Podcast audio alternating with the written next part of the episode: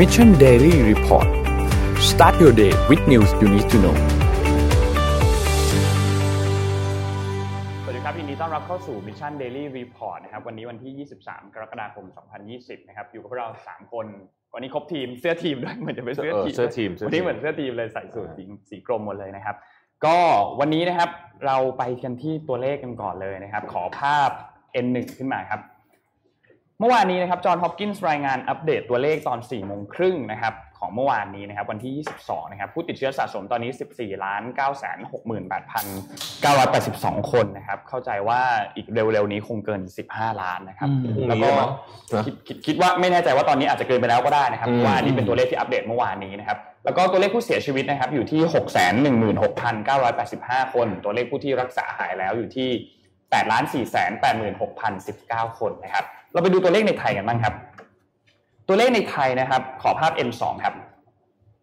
ตัวเลขในไทยเมื่อวานนี้นะครับทางด้านสบคเนี่ยได้รายงานพบผู้ติดเชื้อเพิ่มเติม 6 คนนะครับ รวมแล้วเนี่ยผู้ติดเชื้อสะสมตอนนี้เนี่ย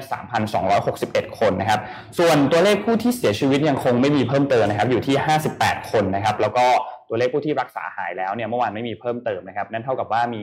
98 คนที่กำลังรักษาตัวอยู่ที่โรงพยาบาลนะครับ แต่ว่าประเด็นที่ น่าสนใจเมื่อวานนี้เนี่ยก็คือที่ประชุมสบคใหญ่นะครับ มีมติต่อพรกฉุกเฉินไปอีก1เดือนนะครับ โดยให้เหตุผล3ข้อหลักๆนะครับครับเดี๋ยวนนท์อ่านเหตุผล3ข้อให้เลยแล้วกันนะครับ ข้อแรกนะครับเขาบอกว่าจำเป็นต้องมีอำนาจตามกฎหมายเชิงป้องกันในการแก้ไขปัญหาที่มีประสิทธิภาพ เช่น การควบคุมการเดินทางเข้าออกสหราชอาณาจักรในทุกช่องทางไม่ว่าเป็นทางน้ำทางบกทางอากาศนะครับ การจัดทำระบบการติดตามการกักตัว การเฝ้าระวังบุคคลที่ต้องสงสัยว่าอาจจะติดเชื้อนะครับ ข้อ 2 คือจำเป็นต้องมีการบริหารจัดการวิกฤตในลักษณะที่รวมศูนย์ปฏิบัติการ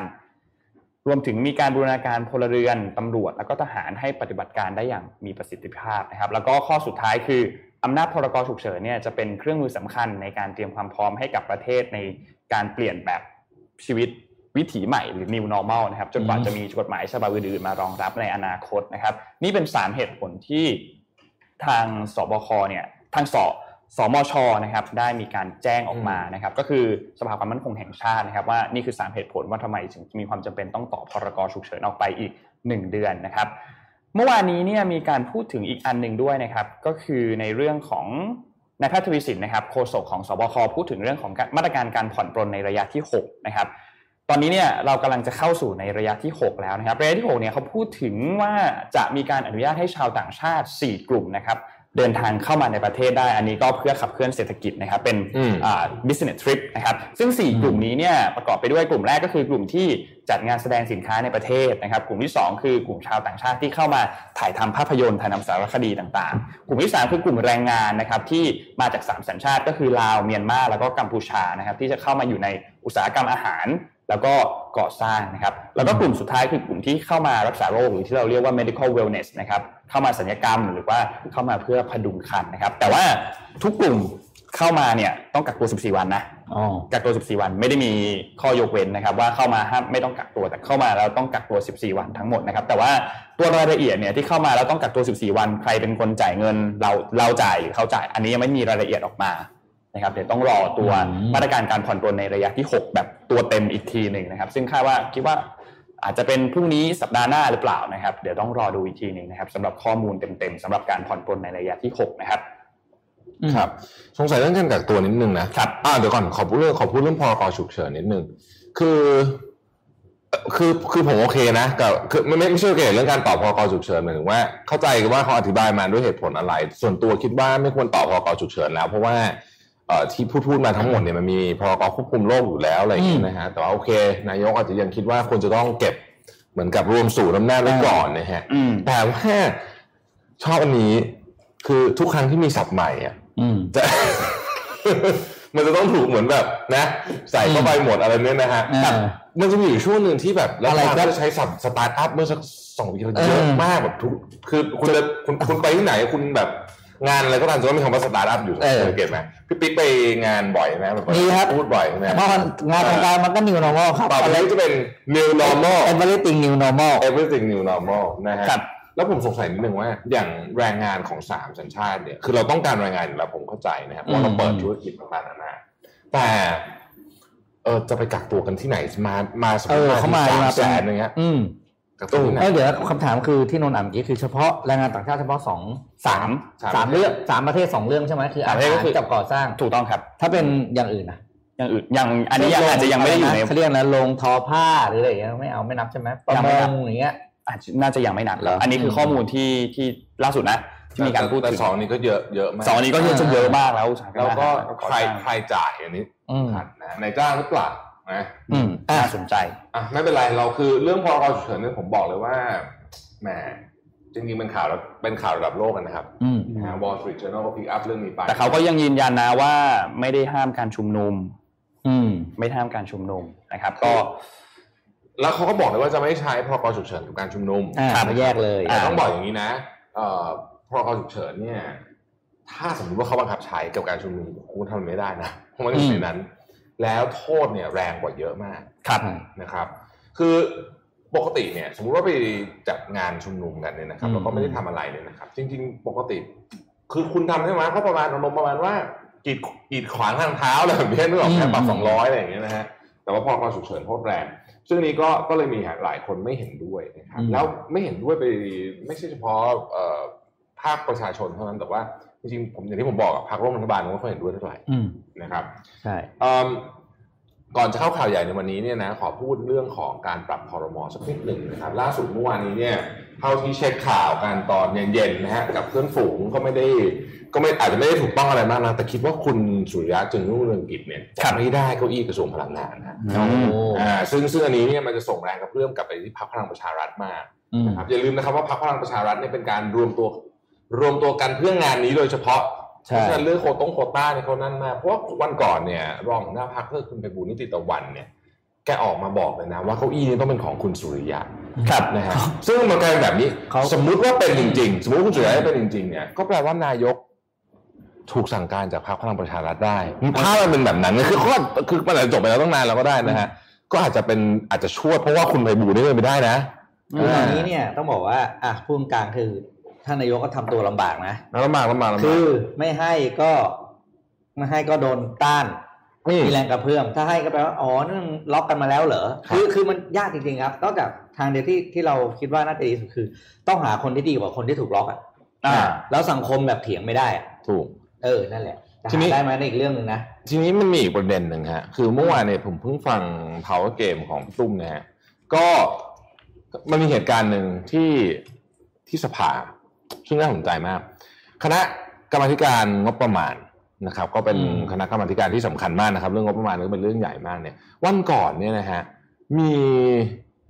คนคือคุณว่าเทพเนี่ยนั่งเป็นหัวโต๊ะนะครับแล้วก็มีพักร่วมรัฐบาลนะฮะคุณชาดาถ้าจำไม่ผิดเนี่ยนะครับครับขอรับองค์ประชุมปกติไม่มีใครขอรับองค์ประชุมกันนะครับคณะกรรมาธิการเนี่ยนะครับ คือคณะกรรมาธิการต้องอธิบายให้ทุกท่านก่อนเพราะเพราะเพราะเอิญผมเคยนั่ง ไปช่วยทำงานอยู่พักหนึ่งเนี่ยนะไม่ใช่ไม่ใช่รัฐบาลนี้นะฮะอืมคือเอ่อมันคือมันเป็นการประชุมอะแล้วมีห้องมีคนอยู่ยี่สิบสามสิบคนอะไรอย่างเงี้ยนะครับหรืออาจจะเยอะกว่านั้น แต่ว่ามันคือการนั่งอยู่ในห้องประชุมธรรมดาธรรมดานี่แหละนะครับเออไม่ไม่มีใครเขานับองค์ประชุมกันนะฮะตอนนั้นขอนับ เสร็จแล้วพอพูดแบบขอนับปุ๊บเจ้าตัวและพักร่วมและพักฝ่ายค้านบางส่วนเนี่ย ก็เดินออกฮะ walk out ฮะอืม เอ่อเหตุผลที่เขาให้ก็คือว่าเพราะว่าพรรคพลังประชารัฐเนี่ยจะไปเอาโควต้าของหัวหน้าคณะกรรมาธิการทั้งเจ็ดเออหัวหน้าคณะอนุ อนุกรรมาธิการทั้งเจ็ดชุดจะเอาหมดเลยจะเอาประธานหมดนะครับ ครับ แต่ผมผมก็คิดเหมือนกับพี่ตุ้มว่าจริง ๆ ไม่ใช่เรื่องนี้หรอก จริง ๆ เนี่ยเป็นการส่งสัญญาณเตือนว่าเฮ้ยถ้าเกิดว่าปรับคอรมอรอบนี้เนี่ย ไม่เป็นไปคือคือมันเป็นการส่งสัญญาณเตือนอะกับพักกับพัก กับพรรคกับอื่นพลเอกประยุทธ์นั่นแหละอืมอืมนะฮะเพราะว่าเอ่อพี่ตุ้มพูดคำหนึ่งผมชอบมาก ในสภาเนี่ยพลเอกประยุทธ์อืมไม่ได้ไม่ได้ใหญ่เหมือนในรัฐบาลนะอ่าคนละอย่างอ่าถูกไหมคนละอย่งสภาเนี่ยสสคนคนละหนึ่งเสียงเท่ากันถูกไหมฮะอืมครับอ่าเพราะฉะนั้นก็จะเป็นประเด็นเหมือนกันอะครับ จะจะเข้าข่าวเอานนท์นนท์ครับ ครับเขามีคนบอกว่าก่อนเข้าแสดงความยินดีกับลิเวอร์พูลอ่าพูดอะไรเข้าหน่อยเข้าหน่อยเข้าหน่อยครับขอภาพ M4 ขึ้นมาฮะ ภาพ M4 ที่เพิ่งส่งเข้าไปนะครับอ่าก็เมื่อวานนี้นะครับลิเวอร์พูลก็ชนะเชลซี5-3ซึ่งจริงๆแล้วเนี่ยเขาได้แชมป์แล้วแหละอืมแต่เมื่อวานนี้เป็นการชูถ้วยอย่างเป็นทางการนะครับ หลังจากรอมากี่ปีนะฮะสามสิบปีสามสิบปีแล้วก็บอลอบตเหรอครับยิงกันแปดลูก ไม่เขาสมศักดิ์ศรีสมศักดิ์ศรีสมศักดิ์ศรีสมศักดิ์ศรีไงสมศักดิ์ศรีอะอันนี้คือนัดที่37เลยอีกนัดหนึ่งนะ วันเตะอ่าวันอาทิตย์อีกนัดหนึ่งอืมจะเตะพร้อมกันหมดนะครับ ทุกทีมเตะพร้อมกันหมดก็คือเป็นนัดสุดท้ายนะครับ แต่ว่ายังไงก็ตามยินดีด้วยกับลิเวอร์พูลอ่านะครับได้แชมป์ได้ชูถ้วยอย่างเป็นทางการแล้วนะครับสำหรับเมื่อวานนี้นะครับนะฮะแล้วก็เอ่อนี่เชลซีเขาจงใจเอาสีน้ำเงินไปแทรกปะกับเป็นโลโก้ข้างหลังเป็นพรีเมียร์ลีกเขาก็ไม่อย่างนี้สีน้ำเงินเปล่าถือว่าถึงเงินเดี๋ยวเหรอเดี๋ยวโอเคเดี๋ยวโอเคโอเคเดี๋ยวแฟนๆทีมอื่นก็อะปีหน้าว่ากันใหม่ปีหน้าว่ากันใหม่กีฬาก็แค่นี้แหละครับครับแล้วก็เป็นปีๆไป ก็อาจจะโดนสำหรับแฟนแมนยูก็เหนื่อยหน่อยอ่า นนะฮะอ่าแมนยูที่มีเพื่อนเป็นแฟนลิเวอร์พูลก็เหนื่อยหน่อยนะฮะได้เวลาเอาคืนอ่านะฮะก็เหนื่อยหน่อยนะฮะอืมโอเคแล้วก็ใครมีรถแห่ก็นี่แหละครับถึงนะเวฮะลาแล้วฮะมาเลยอืมมาเลยนะครับนะครับ ก็ยินดีด้วยกับลิเวอร์พูลครับยินดีด้วยอ่าเที่ยวบอลอบตครับผมไม่อัดกันใช่นะเอ้ยลูกอย่าไปแซะพี่ครับนี่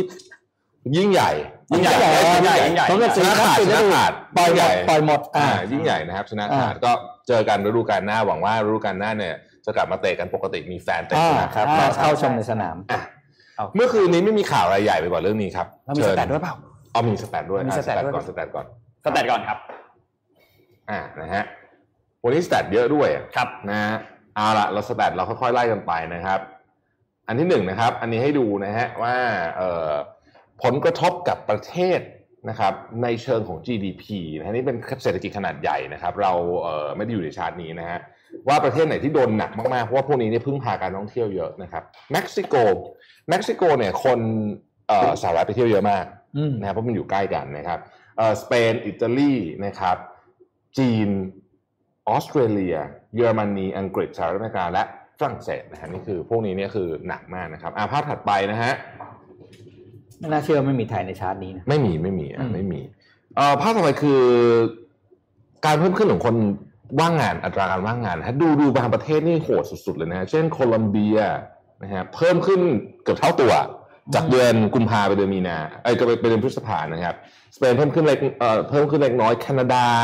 อเมริกานะฮะโอ้โหแบบเพิ่มทุกอันเลยนะครับภาพถัดไปฮะผมว่าภาพนี้เนี่ยหลายท่านอาจจะยังไม่ค่อยรู้นะฮะผมเองก็ไม่ค่อยรู้เหมือนกันนะครับ tax havens นะฮะก็คือที่ที่คนเขาพยายามจะไปจดอ่า บริษัทเพื่อต้องต้องบอกว่าพยายามบริหารภาษีบริหารภาษีอืมหรือหรือเขาเรียกว่าหลบเลี่ยงภาษีอ่าแล้วแต่คุณจะคิดเนี่ยนะครับ ประเทศไหนตอนนี้ไปเยอะสุดนะฮะไอร์แลนด์อืมไอร์แลนด์เนี่ย Facebook Google เลยสำนักงานใหญ่อยู่ไอร์แลนด์หมดนะฮะอ่านะครับสวิตเซอร์แลนด์เป็นที่ที่สองนะครับสิงคโปร์เป็นที่ที่สามนะฮะเนเธอร์แลนด์ลักเซมเบิร์กเปอร์โตริโกเคย์แมนนะฮะเคย์แมนเราได้ยินบ่อยนะ แล้วก็เบลเยียมนิดหน่อยนะฮะเบลเยียมนิดหน่อย ภาพถัดไปฮะภาพนี้เป็นภาพที่ต้องบอกว่า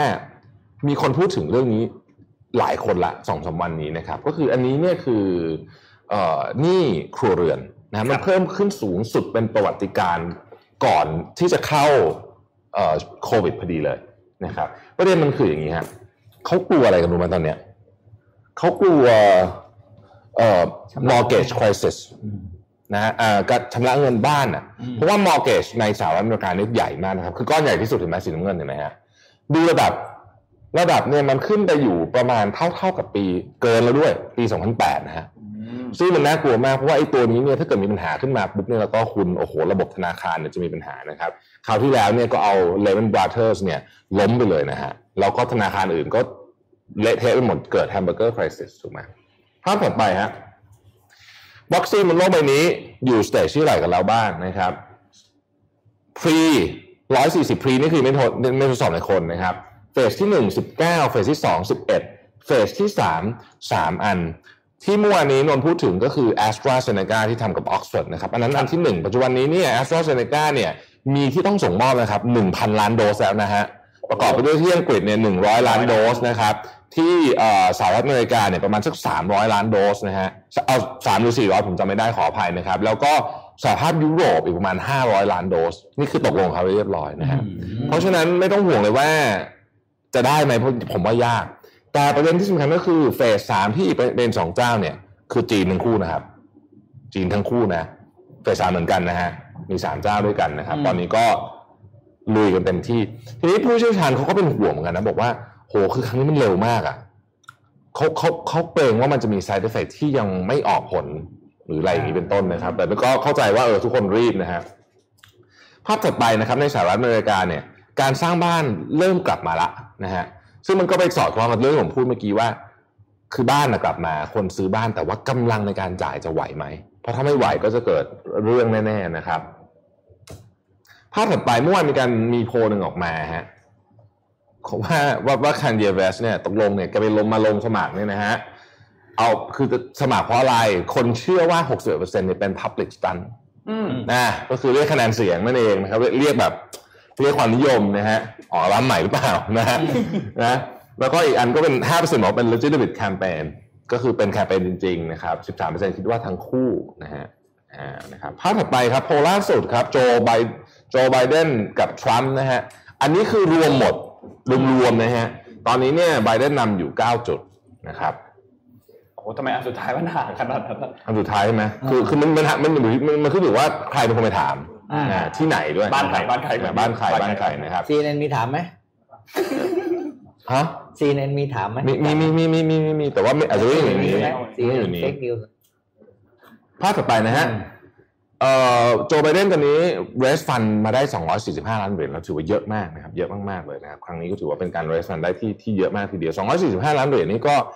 ประมาณ7พันล้านแล้วนะนะฮะมาใช้ในการหาเสียงนะครับ ภาพถัดไปครับ ค่อนข้างชัดเจนว่าคราวนี้เนี่ยดูโพลนะฮะดูโพลอันนี้ทิ้งจริง อันนี้ทิ้งไกลเลยนี่ไม่มี CNN นะฮะอืมผู้หญิงเนี่ยมีแนวโน้มที่จะโหวตให้กับไบเดนเยอะมากอ่าอืมเยอะมาก เยอะมาก ไม่ว่าจะเป็นพรรคไหนก็ตามนะครับ ผู้หญิงนะฮะ มีเอ่อการโหวตให้กับไบเดนเยอะมาก ภาพถัดไปนะครับ ซึ่งเป็นภาพสุดท้ายนะครับ ก็คือภาพเอ่อของการแพร่ระการแพร่ระบาดความรุนแรงของโควิดณขณะนี้ สีน้ำเงินคือไอ้พวกที่ที่ติดกันหลักล้านขึ้นครับนะครับ แล้วก็สีเหลืองเนี่ยคือเบาสุดนะฮะจะเห็นว่าสีประเทศไทยเนี่ยอยู่สีส้มก็คือเป็นหลักพันนะครับ ก็ถือว่าเบาครับนะฮะถือว่าเบาอะโอเคเข้าข่าวแรกเลยครับนนท์ข่าวใหญ่ที่สุดของโลก ครับเมื่อคืนนี้นะฮะเดี๋ยวพี่ช่วยเสริมนนท์เอาก่อนเลยฮะอืมมาข่าวข่าวนี้เนี่ยต้องบอกว่าคือมันเป็นประเด็นที่ที่น่าสนใจมากนะ คือกระทรวงการต่างประเทศจีนเนี่ยโอเคเดี๋ยวเดี๋ยวเดี๋ยวค่อยๆเล่าให้ฟังก่อนดีกว่าค่อยๆเล่าทีละไทม์ไลน์ให้ฟังเอ่อมีคำสั่งอันหนึ่งของสหรัฐสั่งออกมาบอกว่าให้ปิดสถานกงสุลนะครับในฮูสตันนะครับในเมืองฮูสตันในรัฐเท็กซัสเนี่ยนะครับภายใน 72 ชั่วโมง ก็คือให้ปิดภายในวันศุกร์เนี้ย ตามเวลาที่สหรัฐนะครับ ซึ่งอยู่ดีๆ ก็มีการคำสั่งออกมาเนี่ยให้ปิดโดยที่ไม่ได้แจ้งเหตุผลด้วยนะ ว่าทำไมถึงปิดทำไมคือสถานกงสุลของสหรัฐเนี่ยต้องเล่าให้ฟังก่อนว่ามันมีทั้งหมด 5 ที่ครับอยู่ในสหรัฐนะครับ อันนี้ไม่รวมที่วอชิงตันนะครับซึ่งไม่มีเหตุผลเลยว่าทำไมต้องปิดที่นี่อืมนะครับ แล้วก็ก่อนหน้านี้เนี่ยต้องบอกว่า มันมีประเด็นอันหนึ่งด้วย คือในวันที่ 21 กรกฎาคมเนี่ยมันมีรายงานนะครับว่าตำรวจแล้วก็หน่วยดับเพลิงในเมืองฮิวสตันเนี่ยได้เดินทางไปที่สถานกงสุลจีนที่เป็นประเด็นอันเนี้ยเนี่ยนะครับอืมแล้วก็มีข่าวบอกว่ามันมีไฟไหม้มีเกิดไฟ แต่ว่าปรากฏว่าเจ้าหน้าที่ดับเพลิงเนี่ยไม่ได้รับอนุญาตให้เข้าไปนะครับแล้วก็เขาบอกสุดท้ายไฟก็ดับลงโดอืยมที่ไม่มีรายงานด้วยว่ามีใครได้รับบาดเจ็บไหมหรือว่ามีคนได้รับอันตรายไหมนะครับ ซึ่งเป็นประเด็นที่อยู่ดีๆก็เกิดขึ้นมา โอเค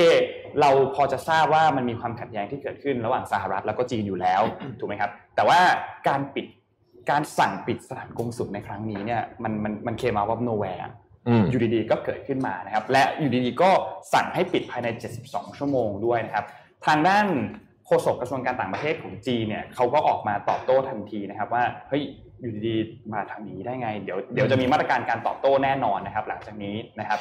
ขออนุญาตเสริมนนท์นิดนึงได้ไหมได้เลยคขรับออนุญาตที่พี่แซงนะครับนิดหนึ่งนิดหนึ่งเพราะว่าตรงนี้เนี่ยเป็นประเด็นสำคัญ ตอนที่ไปเจอเมื่อวันอังคารที่เป็นควันขึ้นมาจริงๆเขาใช้คำว่าเป็นเหมือนควันขึ้นมาเนี่ยนะครับก็มีเหมือนกับว่าคือคือเขาพูดให้คิดต่อเองว่านี่คือการทำลายเอกสารอืมนะฮะซึ่งผมก็คิดว่าเฮ้ยจริงๆ ถ้าเขาจะทำลายเอกสารเนี่ยนะมันมีวิธีที่ดีกว่านี้ นะฮะที่ที่ที่แบบว่าไม่ต้องให้แตกตื่นครับไม่ต้องให้แตกคือคือจะไปแตกตื่นขนาดนี้เพื่ออะไรใช่เพื่ออะไรนะฮะที่สำคัญที่สุดขอเล่าย้อนไปนิดนึงนี่คือวิกฤตทางการทูตที่ใหญ่ที่สุดตั้งแต่จีนกับสหรัฐกลับมีความสัมพันธ์ทางการทูตกันเมื่อ 4-50 ปีที่แล้วนะครับ ไม่เคยมีคำสั่งปิดกงสุลมาก่อน อืมอืมไม่เคยไม่เคยมีมาก่อนนะครับ นี่คือรุนแรงมากๆนี่คือเรื่องที่รุนแรงมากๆทั่วโลกวันนี้จับตามองเรื่องนี้กันอย่างใกล้ชิดครับเชิญนนท์ต่อฮะครับทีนี้ประเด็นก็คือทางจีนเนี่ยเขาก็ออกมาตอบโต้นะครับเขาก็บอกว่าเฮ้ยเดี๋ยวเดี๋ยวคุณคืออยู่ดีๆมาปิดอย่างนี้ได้ยังไงมาเกิดขึ้น คือมันไม่มีเหตุผลเลยอะอืมนะครับซึ่งจีนเองเขาก็บอกว่าตอนนี้เนี่ยมันสหให้สหรัฐเนี่ยกลับมาพิจารณาเรื่องนี้ใหม่อีกครั้งหนึ่งนะครับ เพราะว่าถ้าหากว่าสหรัฐยังคงดึงดันที่จะทำแบบนี้ต่อไปเนี่ย จีนจะมีการตอบโต้อย่างแน่นอนนะครับ ซึ่งเวลาจีนพูดอย่างเงี้ยจีจีนเขาจะประมาณเนี้ยเขาบอกว่าเขาจะตอบโต้ แต่ว่าจะยังไม่ค่อยอเขาอกจะให้มาโอกาสก่อนใช่เขาจะยังไม่บอกมาบอกว่าเขาจะตอบโต้ยังไง จะมีมาตรการอะไรออกมานะครับ แต่ว่าจะออกมาตอบโต้อย่างแน่นอนนะครับ ซึ่งก็กลายเป็นว่าเรื่องนี้เนี่ยเกิดขึ้นในช่วงเวลาที่มันแบบตอนนี้เนี่ย สหรัฐกับจีนเนี่ยยิ่งความสัมพันธ์ก็แย่อยู่แล้วนะอืมอันนี้ไม่ไม่ไม่นับรวมเรื่องฮ่องกงด้วยอืมไม่นับรวมเรื่องอื่น ๆด้วยนะครับ เอาแค่ตัวสหรัฐกับจีนตรงๆเนี่ยนะครับ อืมก็หนักอยู่แล้วนะครับจริงๆมอร์แกนออเทโกสเนี่ยนะครับซึ่งเป็นโฆษกของกระทรวงต่างประเทศสหรัฐเนี่ยเขาก็ออกมาให้เหตุผลคือออกมาอธิออกมาพูด แต่ไม่ได้พูดตรงๆครับนะครับพูดประมาณว่าแบบประเทศจีนเนี่ยมาเหมือนลุกล้ำเรื่องของข้อมูลส่วนตัวอ่าเรื่องของใช่อะไรพวกเนี้ยนะฮะข้อมูลเกี่ยวกับ ทรัพย์สินทางปัญญาแต่แต่ว่าไม่ได้บอกตรงๆ แล้วก็ไม่ได้บอกว่าทำไมถึงต้องปิดที่ฮิวสตันอ่าใช่อืมนะฮะพอยมันคือตรงนี้ครับ พี่ปิ๊กนนท์เรามานั่งวิเคราะห์เรื่องนี้กัน คือตอนนี้เนี่ยมันเป็นที่ชัดเจนแล้วว่า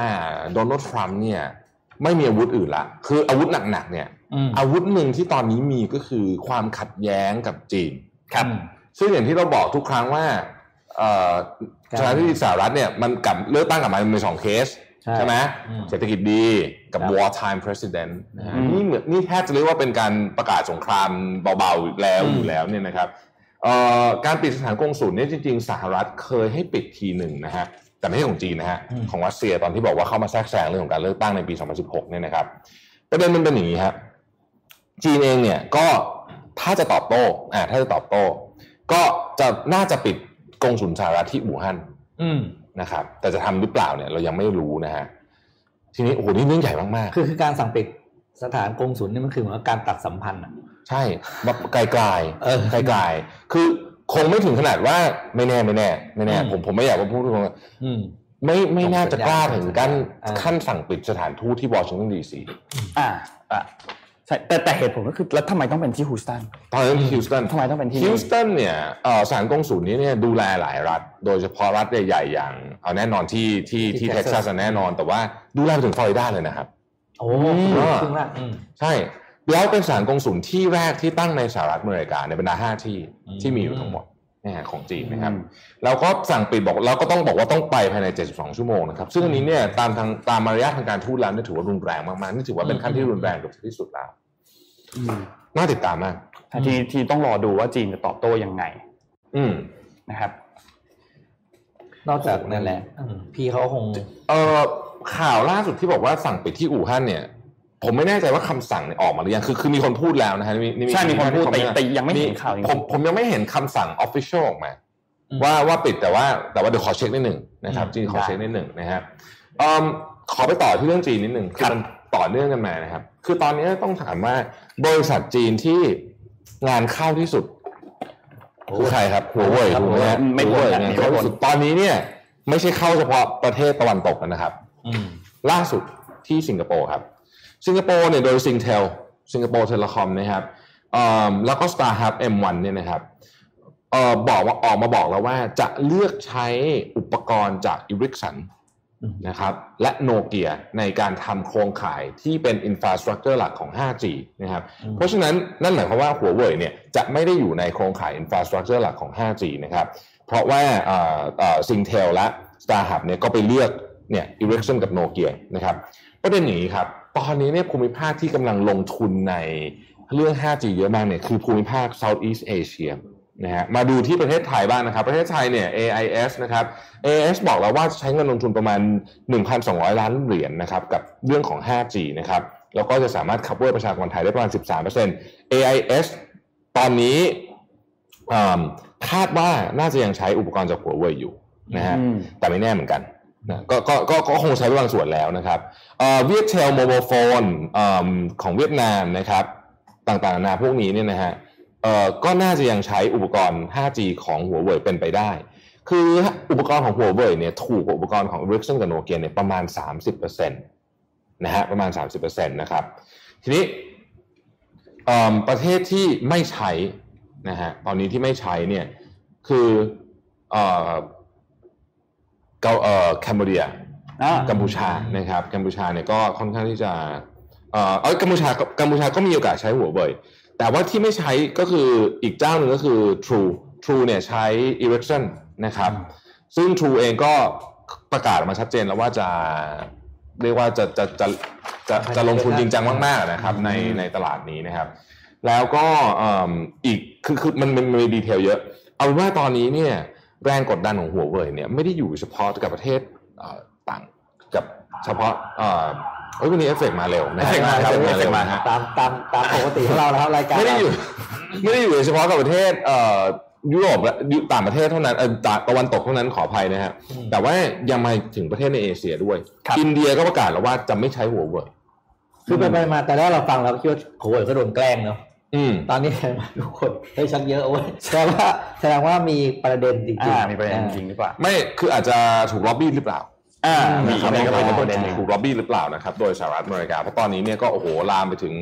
โอ้โหอังกฤษเละอังกฤษเละออสเตรเลียอะไรเต็มไปหมดเลยเนี่ยนะครับอืมก็ที่บอกอังกฤษก็ออกคำสั่งแค่ว่าให้อุปกรณ์หัวเว่ยขายได้เฉพาะเป็นระบบเรียกว่าเป็นระบบ device ไงเช่นเป็นแค่เราเตอร์อ่าอ่าใช่แต่ไม่ได้เป็นแค่ที่ที่ไม่สามารถเก็บข้อมูลได้ อืมอืมลึกล้ำซับซ้อนโอ้เจ็ดโมงครึ่งพอดีเดี๋ยวเลยพูดพอดีแล้วครับโอ้โหพวกเราโอ้ซัดกันเหรอนี่เรานี่เรานี่เรา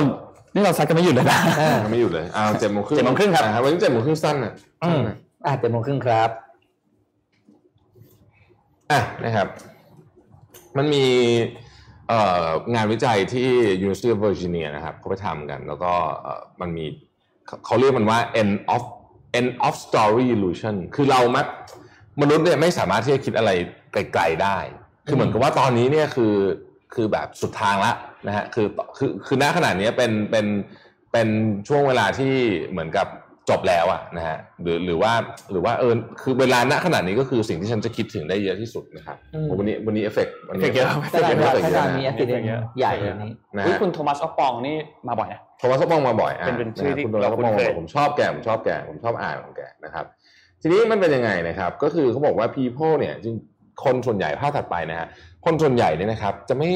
จะจะจะมีคอนเซปต์ของของอนาคตที่ที่ผิดเพี้ยนไปเยอะนะครับ ภาพถัดไปนะครับ คนที่สามารถที่จะคิดอะไรลองเทอมได้จริง ๆ เนี่ยนะครับ จะมีความได้เปรียบเยอะมากนะครับ ไม่ว่าจะเป็นธุรกิจหรือว่าในชีวิตก็ตามนะครับ เจฟเบซอสเคยบอกนี้ฮะคือ คือคือภาพถัดไปครับ ภาพถัดไป คนส่วนใหญ่เนี่ย รู้แหละพับคิดธุรกิจเนี่ยคิดได้ประมาณสามปี แต่ถ้าเกิดคุณคิดได้เจ็ดปีข้างหน้าเนี่ย คุณจะเป็นคนที่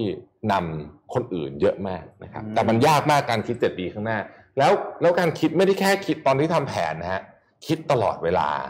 อืมนะครับ มันเป็นทักษะชนิดหนึ่งที่ต้องฝึก เพราะไม่อย่างนั้นเนี่ย มนุษย์เราเนี่ยจะถูกเอ่อเหมือนกับสมองเราอะ จะถูกให้คิดแต่เรื่องใกล้ ๆ เท่านั้นนะครับภาพถัดไปครับ บิลเกตส์ก็เคยพูดนะฮะภาพนี้อันนี้เป็นประโยคคลาสสิกมาก เรามักจะ overestimate เรื่องที่เกิดขึ้นในระยะสั้น เช่นหนึ่งปีต่อจากนี้เนี่ยเราจะ over เลยแบบใส่ใส่แบบโหคิดว่ามันจะเกิดนู่นเกิดนี้เต็มไปหมดนะครับ แต่จะ underestimate เรื่องที่จะเกิดขึ้น หรือว่าเรื่องที่เราสามารถจะทำได้เนี่ยในอีกสิปีข้างหน้านะฮะยกตัวอย่างเช่นอย่างตอนนี้เนี่ยเราจะบอกว่าเฮ้ยออกกำลังกายไม่สำคัญมั้งสมมตินะฮะแต่จริงแล้วในสิปีเราจะรู้ว่ามันสำคัญมากนะครับ ราะฉะนั้นเนี่ยภาพถัดไปนะครับ long term thinking เนี่ยนะครับ ถ้าเกิดว่าจะทำได้อย่างที่ผมบอกต้องฝึกเป็นนิสัยเลย คือต้องคิดทุกวัน นั่นหมายถึงว่าถ้าจะเอาแบบละเอียดจริงๆก็คือว่า อย่างสมมุติว่าการที่เราเลือกกินของสักอย่างหนึ่งเนี่ย คุณคิดลองเทอมเปล่าอืมอ่าอันนี้เป็นการฝึกนะฮะอืมถ้าเกิดคุณไม่ได้คิดลองเทอมแบบนี้เนี่ย การตัดสินใจในธุรกิจของคุณก็จะเป็นแบบนี้เหมือนกัน เพราะฉะนั้นคุณต้องฝึกทุกเรื่องเลยว่า สิ่งที่กำลังทำอยู่เนี่ย ตัวเราในอีกสิปีข้างหน้า ธุรกิจเราในอีกสิปีข้างหน้า จะขอบคุณหรือจะด่าเรื่องนี้นะครับอืมเป็นต้นนะฮะเขาบอกว่าฝึกบ่อยๆแล้วก็จะทำแล้วมันจะติดเป็นนิสัยนะครับทีนี้คำถามก็คือคุณจะคิด long term ได้ยังไง ในเมื่อตอนนี้ทุกอย่างเนี่ยมันบังคับให้เราคิด short term ทุกอย่างเช่นโควิดเนี่ยเป็นเป็นตัวอย่างที่ดีนะครับเขาบอกว่าจริงๆแล้วเนี่ยมันภาพถัดไป คุณทำยังไงก็ได้ให้ purpose ของธุรกิจ purpose ของชีวิตคุณเนี่ยมันชัดเจนตลอดเวลา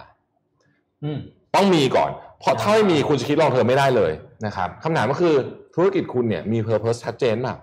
เพราะถ้าไม่มีชัดเจนปุ๊บเนี่ยคุณจะนึกไม่ออกจริงว่ามันจะทำอะไรอะคุณก็จะแก้ปัญหาไปวันๆหรือว่าดับเพลิงไปวันๆนั่นเองนะครับ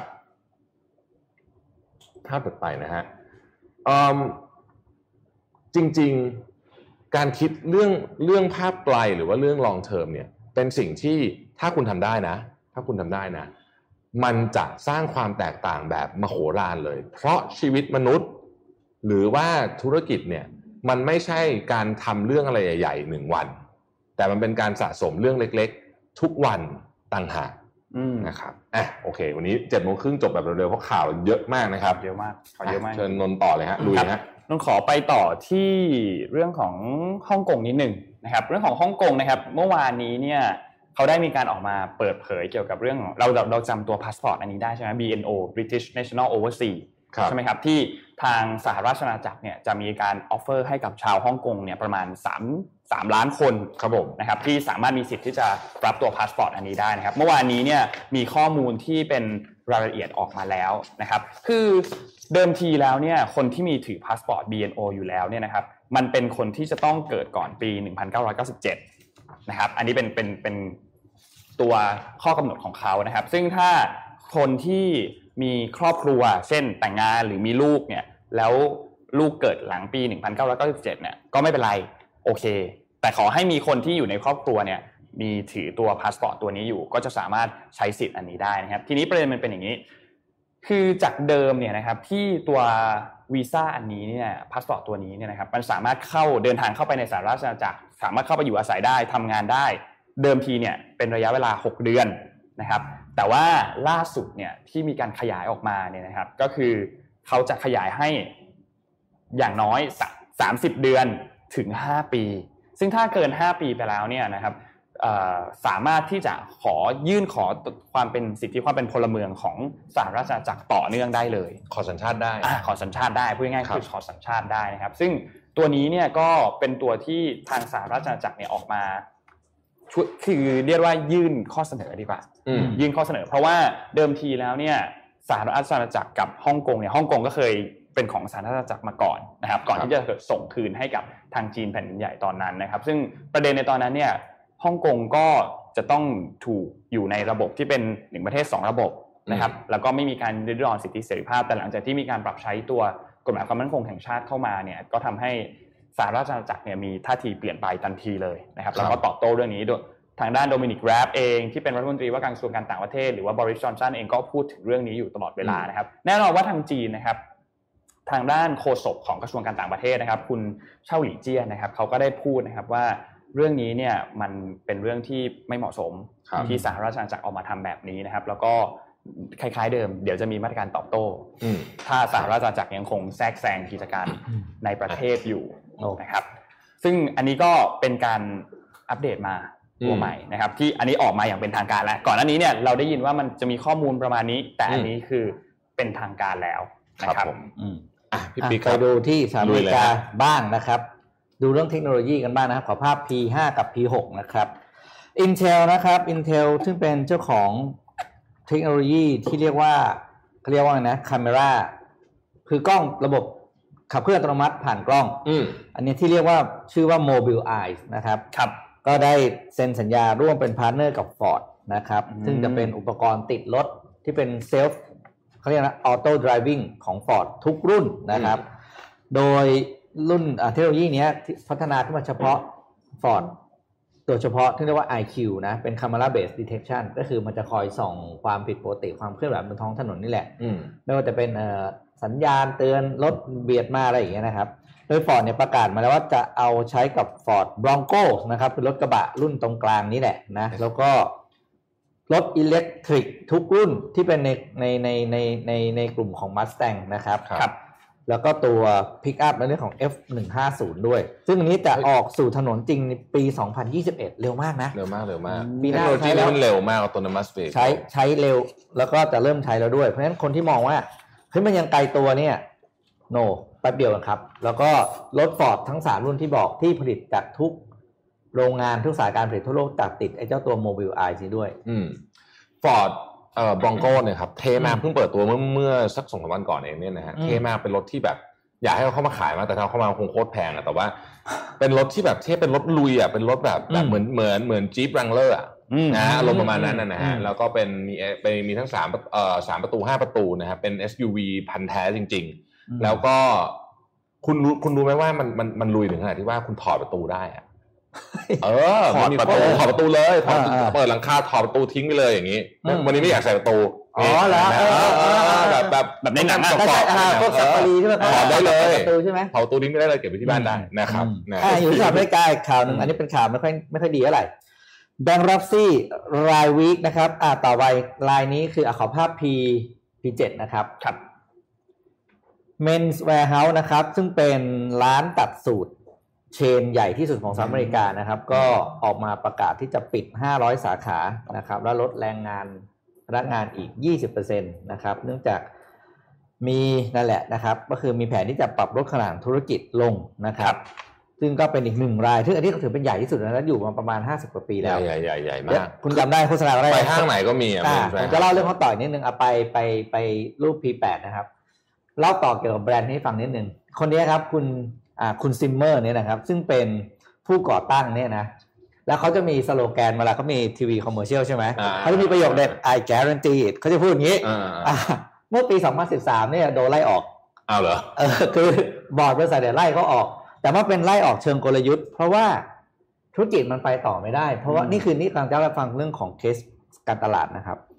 คือลูกค้าเนี่ยติดกับตัวแกมากอืมเพราะแกจะเป็นคนที่ออกโฆออกษสื่ณาอแล้วก็ปิดประโยคสุดท้ายก็คือประโยคที่เขาเขียนประโยคเนี้เขาจะพูดเป็นแท็กไลน์นะครับ you gonna like the way you look แล้วก็ I guarantee แล้วก็ชี้นิ้วมาที่กล้องครับนะแต่ทีนี้ คนเจเนอเรชันใหม่เนี่ยไม่ associate กับแกแล้ว อืมมันเลยกลายทั้งว่ายอดขายของแบรนด์เนี่ยตกเอาตกเอาตกเอามบริษัทก็เลยไล่แกออกเมื่อปีอืม2013 นะครับ แล้วก็แต่งตั้งผู้บริหารชุดใหม่เข้ามา แต่สถานการณ์ก็ดีขึ้นเล็กน้อยจนมาถึงช่วงนี้แหละผมว่าวันนี้แกคงนั่งหัวเราะครับเพราะเพราะบริษัทเนี่ยตอนนั้นก็จ่ายแกันเยอะมากอืมตอนนี้ตอนนี้เชิญแก ออกไปในปี 2013 นะครับครับ อันนี้เป็นเคสที่หลายคนเขาวิเคราะห์เมื่อตอนปี 2013-14 ว่า การทำธุรกิจเนี่ยโดยที่ให้แบรนด์เนี่ยเขาเรียก tie up กับตัว owner มาก ๆ มันจะมีผลเสียอย่างนี้อืมคือวันหนึ่งที่เจ้าของแก่ขึ้น แปลว่าลูกค้าคุณที่เป็นลูกค้ารุ่นใหม่เนี่ยจะไม่เนี่ยจะไม่เอาแบรนด์คุณ อืมอืมแล้วก็นี่ยังอยู่ในโฆษณาด้วย ยังอยู่เล่นหนังด้วย เล่นหนังโฆษณาด้วยนะครับเยเนี่ยนะคุณเหมือนคุณว่าเล่นหนังโฆษณาคุณด้ซิวยมเมอร์เนี่ยนะครับ เฮ้ยสงสัยวันนี้ผมนอนน้อยอะทำไมยังไม่ได้อ่านสรุปข่าวเลยครับอ๋อสรุปตอนท้ายแล้วครับวันนี้วันนี้เปลี่ยนเปลี่ยน sequence บ้างเป็น sequence ด้วย sequence เปลี่ยน sequence เพลงบ้างนะครับอ่าเทียบเลยวันนี้สรุปเนี่ยข่าวเขาว่าใหญ่เขาใหญ่เขามีพันพันห้าร้อยสาขานะอืมแล้วปิดครึ่งอะ ปิดหนึ่งในสามอะอืมคิดดูแล้วปิดทีขนาดเนี้ยนะครับ ขอสรุปเลยได้ไหมอ่ามันสรุปเยเลอะยครับมันเยอะนะฮะเดี๋ยวจะพาไปญี่ปุ่นแล้วอ่าแล้วเดี๋ยวจะแล้วเดี๋ยวจะเดี๋ยวขออนุญาตไปต่อนะครับอืมโอเค เมื่อวานนี้นะครับตัวเลขของผู้เสียชีวิตนะครับเอ่อผู้ติดเชื้อในขออภัยนะครับ ผู้ติดเชื้อที่ฟิลิปปินส์นะครับ1,594 คนนะครับยังคงสูงอยู่นะฮะเป็นวันที่ 7 แล้วที่เกิน 1,000 คนนะครับตัวเลขรวมอยู่ที่ 7,200 72,269 คนนะครับ อินโดนีเซียเมื่อวานนี้มีเคสใหม่ 1,882 เคส ตัวเลขรวม 91,751 เคสนะครับฮ่องกงเมื่อวานนี้เนี่ยทำสถิติแล้วนะครับ113 เคสนะครับอืมเอ่อที่สำคัญคือครึ่งหนึ่งไม่รู้ว่ามาจากไหนอ่า origin unknown เดี๋ยวนนท์ลง detail ให้อันนี้นะฮะเอ่อที่สิงคโปร์นะครับสิงคโปร์เมื่อวานนี้เนี่ยเอางี้ดีกว่าเฮ้ยคุณคิดว่าคำว่าท่องเที่ยวในประเทศของสิงคโปร์แปลว่าอะไรบอกไหมใช่ไหมสิงคโปร์ไม่มีท่องเที่ยวในประเทศถูกไหมอ่าใช่อ่า แต่เมื่อวานนี้รัฐบาลสิงคโปร์เพิ่งลอนช์ครับ ชื่อว่าสิงคโปร์ rediscovery เป็นการท่องเที่ยวในประเทศเอากันนั่นแหละแค่นั้นแหละก็จะเที่ยวนะครับอืมยกตัวอย่างเช่นนะฮะ Marina Bay Sands ที่เป็นโรงแรมใหญ่มากอ่าของสิงคโปร์ที่มีสามเสาเนี่ยคนคนคนไทยชอบไปเนี่ยเอ่อก็มีแพ็กเกจ staycation นะฮะคือสิงคโปร์มันเล็กมากอะจริงๆมันไม่มีการท่องเที่ยวในประเทศก็คงแค่นั้นนะฮะแต่ว่าเขาก็ยังออกเพราะว่ายังไงก็ต้องช่วยธุรกิจนะครับโตเกียวครับโตเกียวโอ้โหโตเกียวหนักจริงๆนะครับโต เกียวเมื่อวานเนี้ย238 เคสนะครับแล้วก็อืมจริงๆ ไม่ใช่เฉพาะโตเกียวนะครับโอซาก้าเมื่อวานนี้ก็ทำสถิติเหมือนกันนะครับ121 เคสเกิน 100 เป็นครั้งแรกนะครับที่โอซาก้านะครับที่ฮ่องกงเมื่อวานนี้ออกกฎหมายมาแล้วนะครับอออกกฎนะครับมาแล้วว่าต้องใส่หน้ากากในที่ที่เป็น indoor public อ่าคือประเภทอารมณ์ประมาณห้างนะห้าฮะงทั้งหลายแล้วซูเปอร์มาขึ้นร์เก็ตต่างรถไฟอะไรอย่างเงี้ยทั้งหมดนะครับ ที่อินเดียครับ อินเดียก็ยังคง หนักหนาสาหัสนะเมื่อวานนี้ 37,724 เคสนะครับเยอะกว่าเมื่อวันก่อนเล็กน้อย ปัจจุบันนี้รวมกันเนี่ย1.2 ล้านแล้วนะครับ AIIB ซึ่งเป็นธนาคารที่ต้องบอกว่าแบ็กโดยรัฐบาลจีนเนี่ยนะครับเพิ่งให้กู้กับปากีสถานอีก 250 ล้านเหรียญหลังหลังจากที่ก่อนหน้านี้ไม่นานเนี่ยเพิ่งให้กู้ไป 500 ล้านเหรียญนะครับ ก็ตอนนี้คนก็ต้องการเงินกู้กันเยอะนะครับ โดยเฉพาะประเทศที่โดนหนักๆนะครับ เมื่อวานนี้ทองคำนะใครติดตามข่าวทองก็จะทราบเมื่อวานนี้ทองคำทำเอ่อเอ่อ all new high เลยนะครับ all อืม all time high นะฮะแล้วก็คาดว่าจะทะลุพันเก้าร้อยเหรียญเร็วๆนี้นะครับอืมมีโอกาสตอนนี้ทดสอบอยู่ทดสอบอยู่อืมพันแปดร้อยเจ็ดสิบหกอะไรประมาณนี้นะฮะวิกตอเรียรัฐวิกตอเรียนะครับก็คือเมลเบิร์นเนี่ยนะฮะที่อยู่ของเมลเบิร์นเนี่ยตอนนี้เนี่ยก็ยังหนักอยู่นะครับเมื่อวาน 484 เคสผู้เสียชีวิต 2 คนนะครับ ตัวเลข FDI Foreign Direct Investment การลงทุนโดยตรงจากต่างประเทศของฟิลิปปินส์เนี่ยตกลง 68%นะครับล่าสุดเดือนที่ผ่านมานะครับ เยอะมากเยอะมากนะฮะอืมผมไปเร็วๆนะครับเอ่อบริษัทที่ผลิต Rare Rare Earth นะฮะชื่อ Lynas ที่เป็นบริษัทผลิตผลิต Rare Earth ที่ใหญ่ที่สุดนอกประเทศจีนนะครับ ก็เอ่อ ต้องบอกว่าหยุดหยุด plan เลยอะตอนเนี้ยอืมเพราะว่ากำลังการผลิตของเขาเนี่ยคือมันไปใส่ในพวกไอไอโฟนใส่ในอะไรพวกนี้เนี่ยนะฮะอุปกรณ์อิเล็กทรอนิกส์เนี่ยความต้องการลดลงเยอะมากนะครับเม็กซิโกเมื่อวานนี้มีเคสใหม่ 6,859 เคสนะครับเอ่อแล้วก็มีผู้เสียชีวิตถึง 915 คนเยอะมากนะครับอืมตัวเลขตอนนี้ 356,000 คนนะครับแล้วก็เสียชีวิต 40,000 คนนะครับเมื่อวานนี้ที่อเมริกานะฮะเป็นวันที่มีผู้เสียชีวิต มากที่สุดในตั้งแต่เดือนมิถุนายนนะครับพันกว่าคนนะครับเมื่อวานนี้นะฮะรัฐบาลญี่ปุ่นเพิ่งออกมาเอ่ออนุมัติการใช้งานเด็กซ่าเมทาโซนนะครับ ซึ่งเป็นยาจริงๆบอกว่าเป็นยาที่ไม่ได้แพงมาก แล้วก็ไม่ได้เป็นเป็นยาที่เอ่อไม่ไม่ได้ถูกออกแบบมาเรื่องนี้ แต่ว่าเขาไปไป test ที่อังกฤษ แล้วก็บอกว่าถ้าเกิดอาการหนักแล้วเนี่ยนะฮะใช้อันนี้เนี่ยช่วยเยอะมากนะครับบราซิลตอนนี้นะฮะเอ่อ ให้บริษัทโมเดอร์นาเนี่ยนะครับเข้ามา test ในประเทศแล้วก็บอกว่าขอสิทธิ์ในการซื้อก่อนสำหรับวัคซีนนะครับเมื่อวานนี้บริษัทที่ผลิตวัคซีน 2 บริษัทใหญ่ก็คือโมเดอร์นากับเมอร์กเนี่ยนะครับออกมาบอกกับคือคือเมื่อวานเขาถูกเรียกเข้าไปในคณะกรรมการที่สภาคองเกรสนะฮะแล้วก็มาบอกว่าเราจะไม่ขายวัคซีนที่ at cost คือพูดง่ายๆคือเราจะทำกำไรจากวัคซีนนี้นะบอกไว้ก่อนโอ้โหถ้าเราหาได้นะฮะนะฮะอันนี้เขาก็บอกไว้ก่อนเลยนะครับ ซึ่งเขาก็บอกว่าด้วยเหตุผลต่างๆนานามากมายนะครับเอ่ออายการสหรัฐเมื่อวานนี้นะครับเอ่อทำการฟ้องชาวจีนสองคนนะครับ ในข้อหาเรื่องของการแฮ็กข้อมูลทางด้านทหารนะฮะอย่างที่บอกความสัมพันธ์ของจีนสหรัฐตอนนี้แย่มากนะครับเอ่อที่วอชิงตันนะครับเดิมทีเนี่ยจะมีการแข่ง ATP ทัวร์รายการหนึ่งชื่อว่า City Open นะฮะซึ่งสปอนเซอร์โดย Citibank เนี่ยนะครับ ซึ่งเขาคาดการณ์ว่าได้แข่งแน่ๆเนี่ยก็ปรากฏว่าถูกสั่ง cancel ไปแล้วนะฮะอืมอืมเอ่อบริษัทผลิตต้องบอกว่าเป็น beauty product ขนาดใหญ่ของโลกคือ Roxitane เนี่ยนะครับอืมน่าสนใจมาก beauty product ตอนนี้หนักทุกบริษัท แต่ Roxitane เนี่ยยอดขึ้นขึ้นเยอะด้วยนะฮะที่จีนเนี่ยขึ้น 22.9%นะครับในช่วงไตรมาสที่2นะครับครับไต้หวันเกาหลีใต้ขึ้นหมดเลยนะฮะ 25%เพราะว่า product ของ Roxitane เนี่ยเป็น self care product คือเขาไม่ได้ขายแบบลิปสติกอะไรอย่างเงี้ย เขาขายพวกสบู่อ่านะสบู่แพงๆนะฮะอืมครีมอาบน้ำเออสบู่อาบน้ำขวดแปดร้อยอะไรแบบนี้นะฮะแล้วก็ครีมทาตัวอะไรอย่างเงี้ยมันเป็นช่วงเวลาที่คนใช้พวกนี้เยอะเพราะรู้สึกอยากจะแพมเพิร์ตัวเองนะครับ SK Telecom นะครับเอ้ยไม่ใช่ SK Telecom ขออภัยนะครับ SK Bioscience นะครับซึ่งเป็นบริษัทเอ่อ biotech ขนาดใหญ่ของเกาหลีใต้เนี่ยตอนนี้เนี่ยเซ็นสัญญากับ AstraZeneca ว่าถ้าเกิดว่าวัคซีนโอเคปุ๊บเนี่ยจะมีโรงคือจะตั้งรายผลิตที่เกาหลีด้วยอืม นะฮะ AstraZeneca ตัวที่เราคุยกันเมื่อวานนี้นะครับเอ่อเทมาเซกนะครับเป็นครั้งแรกในรอบ 4 ปีนะครับที่พอร์ตโฟลิโอของเทมาเซกเนี่ยลดหดตัวลงนะอืมเทมาเซกไปลงทุนในหลายประเทศแล้วก็โดนเยอะนะครับเอิ่มญี่ปุ่นเอ่อเวียดนามครับเวียดนามตอนนี้เนี่ยกำลังจะให้นักธุรกิจเกาหลี 1,500 คนนะครับจาก 241 บริษัทเนี่ยนะฮะเดินทางเข้ามาในส่วนในในในโปรแกรมที่เป็น Travel Bubble Program นะฮะ จริงๆ มีข่าวเยอะแต่มันมันมัน detail แล้วนะครับ อันนี้ก็น่าจะเป็นหัวข้อข่าวใหญ่ ๆ ที่เกิดขึ้นรอบโลกนะครับเมื่อคืนนี้เดี๋ยวต้องขอเสริมเรื่องของฮ่องกงนิดนึงพอดีนนท์ได้อ่านข่าวของบลูมเบิร์กแล้วก็มีภาพขอภาพ N3 ขึ้นมาครับ ภาพ N3 นะครับ อันนี้เป็นการ report อย่างที่พี่แท็บพูดครับ เมื่อวานนี้เนี่ยเขาเอ่อมีการรายงานพบผู้ติดเชื้อมากที่สุดในวันเดียวนะครับทำลายสถิตินะครับ ซึ่งจากบลูมเบิร์กข้อมูลอันนี้เนี่ยเขาบอกว่า 105 คนแล้วก็เฉลี่ย 7 วันเนี่ย อยู่ที่ประมาณ 67 คนนะครับ 69 คนนะครับ ทีนี้ประเด็นมันคืออย่างที่พี่แท็บพูดเลยคือมากกว่าครึ่งคือหกประมาณ 63 คนนะครับ เป็นเคสที่ไม่รู้เลยว่ามามีที่มามาจากไหนอืมนะครับ ซึ่งเคสอันเนี้ยเป็นเคสที่น่ากลัวที่สุดอย่างที่เราพูดทุกครั้งเลยว่า คือถ้าเรารู้ว่ามันมีที่มามาจากไหน อย่างตอนที่เกาหลีเนี่ยที่มีการเอาเบรกเกิดขึ้นที่ย่านอีแทวอนเนี่ยเขารู้ไงว่ามันมาจากย่านอีแทวอน มันเลยไม่ได้น่ากลัวมาก เพราะว่ารู้ว่ามันเกิดขึ้นที่ไหน มันสามารถที่จะควบคุมต่อได้ แต่สถานการณ์ในฮ่องกงตอนนี้คือมันไม่รู้ว่าตัวเลขผู้ติดเชื้อ 63 คนที่เพิ่มขึ้นมาวันนี้เนี่ยมันมาจากไหนมีที่มามาจากไหน มันยังหาข้อมูลเพิ่มเติมต่อไม่ได้ ซึ่งนี่เป็นเรื่องที่อันตรายมาก เพราะว่ามันจะต้องทำให้คือเขาก็ไม่รู้เลยว่าจะไปเริ่มปิดที่ไหนอะแล้วจะไปตามแทร็กต่อที่ไหนนะครับทางด้านแคลรี่ลัมนะครับเขาก็บอกนะครับว่าเฮ้ยตอนนี้เนี่ยสถานการณ์ในฮ่องกงมันค่อนข้างที่จะ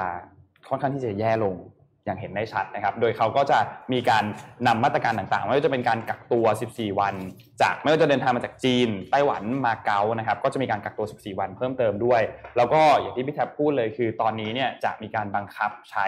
ให้ต้องใส่หน้ากากอนามัย ไม่ว่าจะอยู่ที่ตามซูเปอร์มาร์เก็ตตาม mall ต่างๆนะครับ ถ้าไม่ใส่มีโทษปรับ 645 เหรียญสหรัฐนะครับ รวมถึง Public Transportation ด้วยนะ ก็คือในรถไฟฟ้าใน ต่างๆ ก็ต้องใส่หน้ากากอนามัยนะครับ แล้วตอนนี้ฮ่องกงเองเนี่ยก็ก็ต้องบอกว่าร้านอาหารเองก็ต้องปิดตอน6โมงเย็นนะคือพูดง่ายๆก็คือเสิร์ฟมื้อเย็นไม่ได้อะเดี๋ยวไม่ได้เสิร์ฟมื้อเย็นไม่ได้แล้วก็รายได้ก็จะหายไปเยอะมากนะครับสำหรับที่ฮ่องกงตอนนี้นะครับ แล้วก็หนักหน่วงครับสำหรับฮ่องกงอันนี้เป็นเสริมดีเทลจากที่พี่แท็บพูดหัวข้อเมื่อกี้นิดหนึ่งนะครับ อืมผมผมแทรกข่าวเร็วๆเพราะมันเป็นข่าวฮ่องกงอยู่พอดีนะครับ Ant Financial ท่านรู้จักนะของ Alibaba เนี่ยนะครับ ก็จะเข้าไป list ในตลาดเซี่ยงไฮ้กับฮ่องกงเป็น dual listing เลยนะครับครับคู่กันซึ่งคาดการณ์ว่าเอ่อจะมีมูลค่าบริษัทเนี่ยประมาณ 1 5 0 0 0 0 ล้านเหรียญนะครับ สร้างความคึกคักขึ้นมาให้กับสองตลาดได้อย่างแน่นอนนะครับตรงๆเข้าเหรอ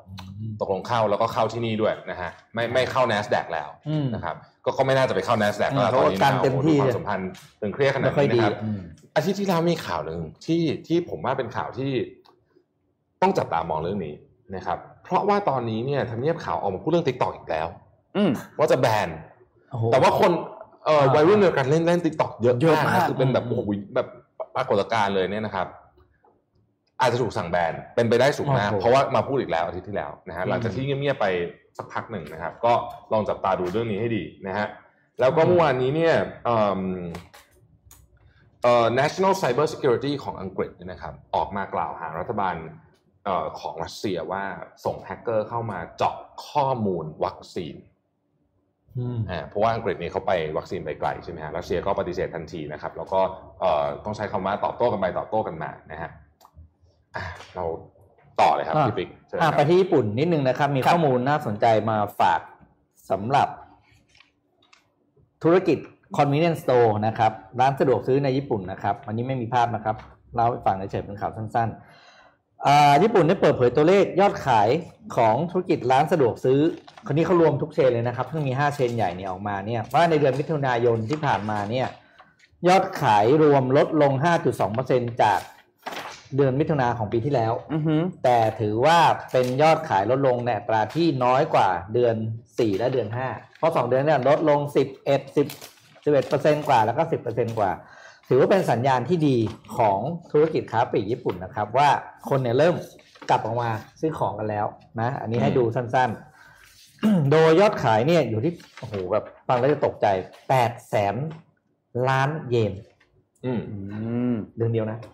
เดือนเดียวคือคือเขาขับเคลื่อนในธุรกิจ convenience store ครับ ก็ถ้าเกิดว่าธุรกิจญี่ปุ่นจะฟื้นเนี่ย นี่เป็นหนึ่งในภาคที่ต้องได้รับการขับเคลื่อนครับ ถ้าได้เนี่ยเดี๋ยวก็ฟื้นขึ้นมาเองครับอืมอืมอะลืมลืมลืมไปเลยใช่ไหมจะแจกใช่ไหมหนังสือเราอะ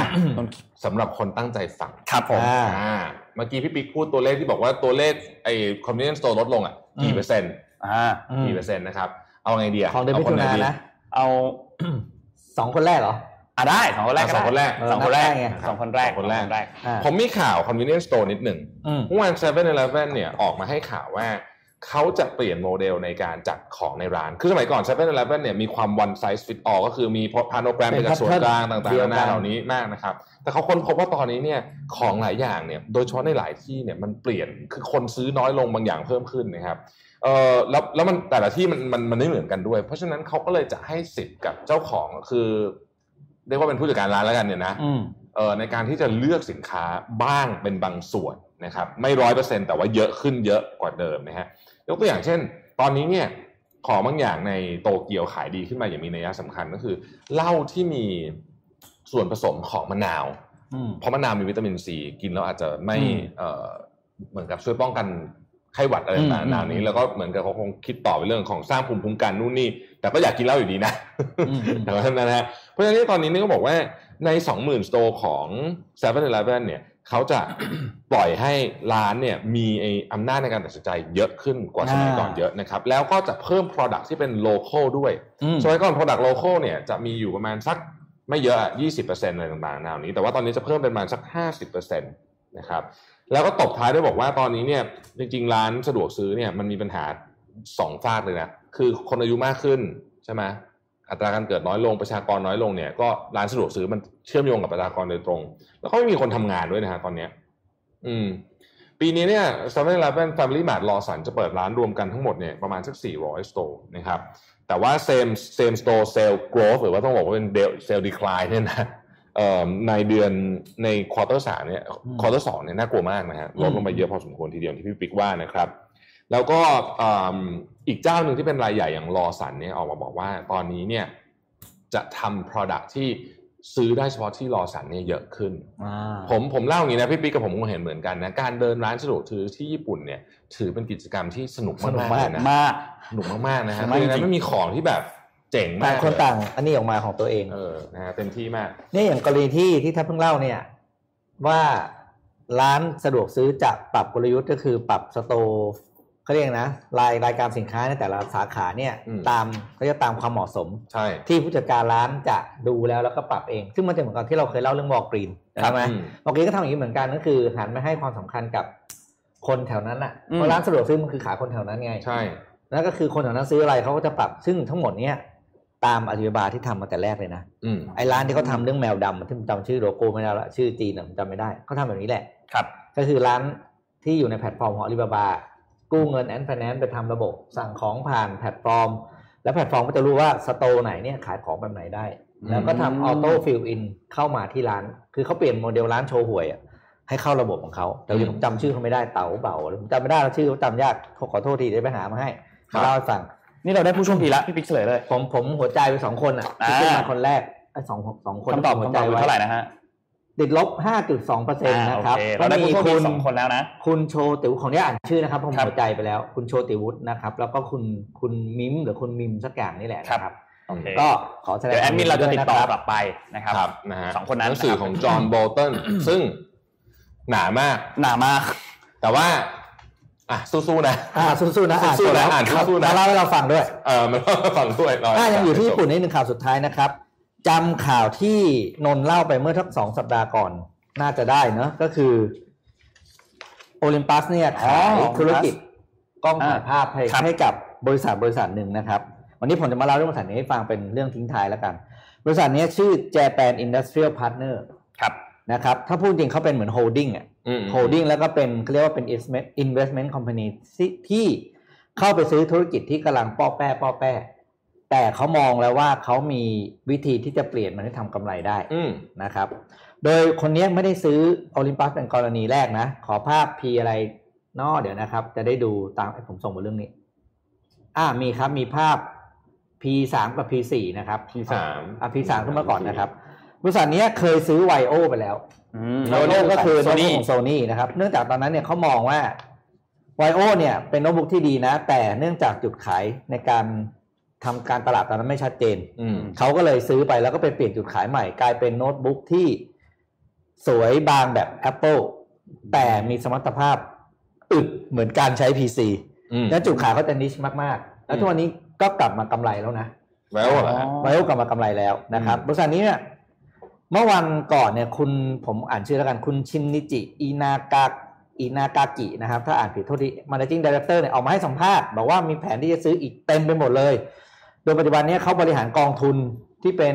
บริษัทที่จะคอยคอยไล่ซื้อธุรกิจที่ป้อป้อแป้ที่บอกเนี่ยอยู่สามแสนล้านเยนนะครับเนี่ยครับพี่เนี่ยพี่เขาซื้อคนเดียวเนี่ยที่คุณเห็นรายชื่อเนี่ยในในลิสต์นี้มีร้านหนึ่งมีมีอันหนึ่งที่ผมสะดุดอืมขึ้นมาเลยคือสกายร้านสกายร้านคือร้านอาหารใช่ไหมอืมที่เราเคยอยู่ตรงศรีนครินทร์ใช่ครับนี่ใช่เป็นเอออ่านั่นแหละร้านนั้นแหละครับเขาซื้อในปีอืม2011 นะครับ โดยบริษัทนี้เนี่ย ก็ซื้อโอลิมปัสเพราะว่าเขามองเห็นอะไรในโอลิมปัสเขาบอกว่าโอลิมปัสเนี่ยมีสรรพคุณบางอย่างที่โทรศัพท์มือถือทำไม่ได้ครับอืมสามข้อหนึ่งก็คือกันฝุ่นสองกันน้ำสามคือกันกระแทก ผมก็ไม่เคยรู้ว่าโอนต้นกันกระแทกนะ แต่เขาบอกอย่างนี้แหละเขาบอกเขามองว่าเนี่ยเป็นสิ่งที่เหมาะสมและเขาซื้อไปเพื่อตอบสนอง คนที่จะเกษียณอายุและสูงอายุที่ญี่ปุ่นน่ะเขากำลังจะเข้าสู่สังคมสูงวัยมากขึ้นเรื่อยๆ เพราะว่าโอ เคโอเคเขามองเห็นโอกาสว่าคนแก่จะไม่ถ่ายโทรศัพท์ จะไม่ถ่ายรูปโทรศัพท์มือถืออืมอืมแต่จะถ่ายกล้องด้วยกล้องแบบนี้ญี่ปุ่นเนี่ยเป็นประเทศที่มีความยูนิคมากนะเออคุณเห็นแล้วเราไปเขาจะถือกล้องเออผมพี่จูพูดแล้วน่าสนใจะเออนี่เป็นมุมมองนะที่น่าสนใจแล้วก็มันอืมจะมีของแปลกๆเช่น คนญี่ปุ่นยังซื้อซีดีอยู่เออเป็นต้นใช่ใช่เออญี่ปุ่นนี่ร้านซีดีเยอะมากนะครับอืมซึ่งซึ่งประเทศอื่นนี่ไม่ไม่มีแล้วอืมนะฮะที่สำคัญเขาบอกว่าสิ่งที่เลนส์ของโอลิมปัสทำได้ก็คือเขาเรียกว่า blur free function ทำให้ไม่ถ่ายภาพเนี่ยไม่มีเบลอ ยังไงก็ไม่เบลอต่อให้คุณโฟกัส แย่ยังไงมันก็ทำได้ชัดหรอ ซึ่งอันเนี้ยเขาบอกอ่าฮะเขาเข้าใจว่าเขารู้เลยว่ามันเป็นสิ่งที่ตอบโจทย์ผู้สูงอายุมากอืมๆเขาเลยเชื่อว่าตรงเนี้ยจะเป็นสิ่งที่เขาทำกระไรมาทั้งหมดนะครับเอาขอภาพต่อไปนะครับ นี่คือภาพของสถิติการเข้าซื้อบริษัท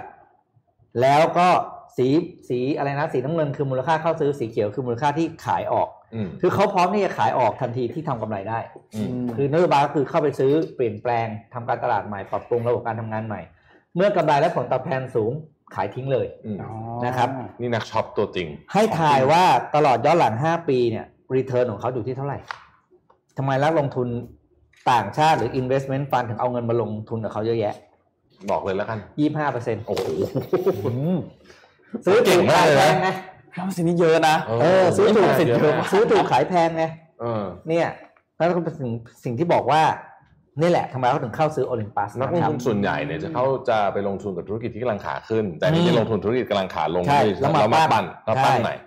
ซื้อมาแล้วมาปั้นนะครับอ่าอ่าเริ่มปิดท้ายที่เป็นข่าวดีนิดนึงดีกว่าอืมเราเอข่าวดีบ้างนะครับเอ่อเกรตาทันเบิร์กจำเกรตาทันเบิร์กได้ใช่ไหมเกรตาทันเบิร์กที่เป็นสาวน้อยอายุ 17 ปีที่ออกมาเป็นนักเคลื่อนไหวเกี่ยวกับเรื่องของ สิ่งแวดล้อมเรื่องของการเปลี่ยนแปลงทางสภาพภูมิอากาศนะครับ เมื่อวันที่ 20 กรกฎาคมที่ผ่านมาเนี่ยเธอได้รับรางวัลชื่อว่ารางวัล g a l b e n k i a n Prize for Humanity 2020 นะครับ ซึ่งรางวัลนี้เนี่ยเป็นนี่เป็นปีแรกนะที่ได้รางวัลพร้อมกับมีการแจกเงินรางวัลด้วย เงินรางวัลเนี่ยหนึ่งล้านยูโรนะครับคิดเป็นเงินไทยเยปอะระมาณมากเลยนะเยอะมากอะ30กว่าล้านบาทอะ36ล้านบาทนะครับ ทีนี้เกรตาทันเบิร์เนี่ยเขาก็ออกมาบอกนะครับว่านี่มันเป็นเงินรางวัลที่เยอะมาก แบบว่าเยอะมากๆกว่าที่เขาจะจินตนาการได้นะครับ ทีนี้เขาก็เลยบอกว่าเขาเนี่ยจะนำเงินทั้งหมดเลยนะทั้ง 1 ล้านยูโรนี้เนี่ยไปบริจาคให้กับองค์กรต่างๆ ที่มีการเอ่อเรียกร้องเกี่ยวกับทำเกี่ยวกับเรื่องของสิ่งแวดล้อม เกี่ยวกับเรื่องของการเปลี่ยนแปลงทางสภาพภูมิอากาศนะครับ โดยตอนนี้เนี่ยมีก้อนแรกนะครับก้อน 1 0 0 0 0แสนยูโรเนี่ยจะถูกบริจาคให้กับแคมเปญ SOS Amazonia นะครับที่ขับเคลื่อนโดย Fridays for Future Brazil นะครับอันนี้เป็นโครงการที่ เยียวยาผู้ที่ได้รับผลกระทบเกี่ยวกับโควิด -19 ในพื้นที่ป่าอเมซอนนะครับอืมแล้วก็มีเงินอีก1นึ่งแสนหนึ่งอีก1นึ่งแสนยูโรนะครับที่จะมาสนับสนุนมูลนิธิ Stop Exercise Foundation นะครับที่เป็นต่อสู้เกี่ยวกับเรื่องของสิ่งแวดล้อมทั้งในประเทศแล้วก็ต่างประเทศนะครับ อันนี้เนี่ยคือรางคือรางวัลเนี่ยต้องบอกว่าเป็นรางวัลที่เอ่อโปรตุเกสนะครับเริ่มให้ครั้งแรกเนี่ยในปี 1976 นะครับและทีนี้รางวัลนี้เนี่ยเดิมทีเนี่ยเขาจะให้กับคนโปรตุเกสเท่านั้นนะอืมอ่า แต่ว่าในปี 2012 เนี่ยก็มีการเปลี่ยนกฎว่าโอเค ขยายสิทธิ์ให้เลยว่า ทั่วโลกเลยสามารถที่จะรับรางวัลนี้ได้นะครับ ซึ่งรางวัลเนี้ยก็จะมีในหลายสาขาคล้ายๆโนเบลเลย คือมีหลายสาขามากเหมือนกันนะครับ สาขาวิทยาศาสตร์สาขาความรู้สาขาสิทธิมนุษยชนต่างๆนะครับ และที่สำคัญคือก็เพิ่งมีการเพิ่มเงินรางวัลเข้าไปด้วย 1 ล้านยูโรนะครับอืมโดยเน้นไปที่บุคคลที่มีผลงานโดดเด่นเกี่ยวกับเรื่องของ สิ่งแวดล้อมการออกมาผลักดันเกี่ยวกับการเปลี่ยนแปลงของสภาพภูมิอากาศนะครับ ซึ่งเกรตาทูนเบิร์กก็เป็นคนที่ได้รับรางวัลนี้ไปในปีครับ2020 นะครับ ก็อืมก็ยินดีด้วยอืมนะครับแล้วที่สำคัญคือเธอก็เอาเงินไป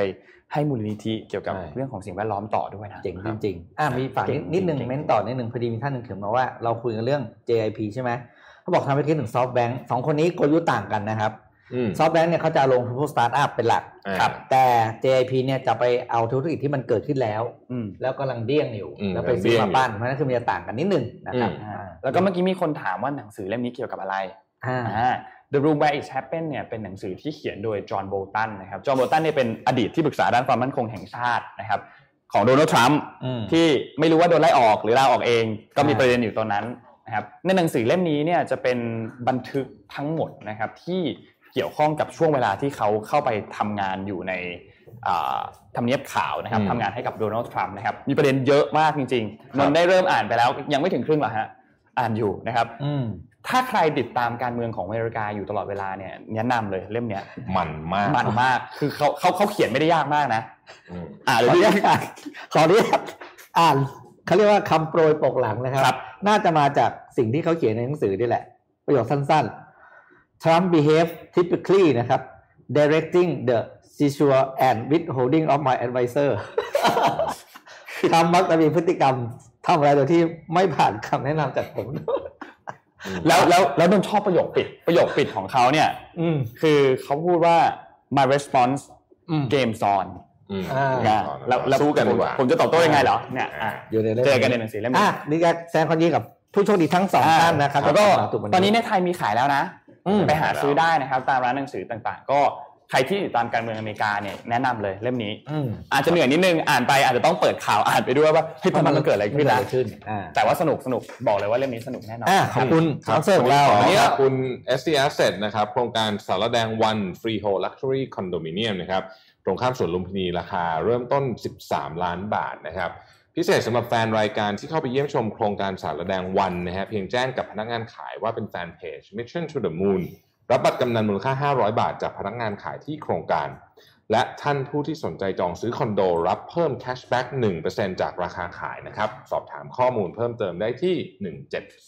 1749 ขอบคุณ s c s ที่อยู่กับเราทุกเช้านะครับ ครับผมขอบคุณมากนะครับ แล้วก็ใครสนใจก็เข้าไปเยี่ยมชมได้นะ เขามีหลายโครงการมากนะครับ แล้วก็ เข้าไปสอบถามได้ s อ s น่ารักมากจริงครับๆนะครับเข้าไปเยี่ยมชมกันได้นะครับอะคิดว่าวันนี้น่าจะครบถ้วนแล้วนะครับเดี๋ยวพรุ่งนี้เนี่ยมีข่าวหนึ่งที่ที่น่าสนใจมากคือข่าวเกี่ยวกับที่สหราชอาณาจักรกับรัสเซียอืมมีประเด็นมาสักพักแล้ว เดี๋ยวพรุ่งนี้นนท์เล่าให้ฟังนะครับครัวับนนี้หมดแล้วเวลาก็แล้วต้องติดตามจริง ๆ เลยก็คือเรื่องของนี่แหละสถานกงสุลทั้งที่ฮิวสตันทั้งที่อู่ฮั่นเนี่ยนะฮะ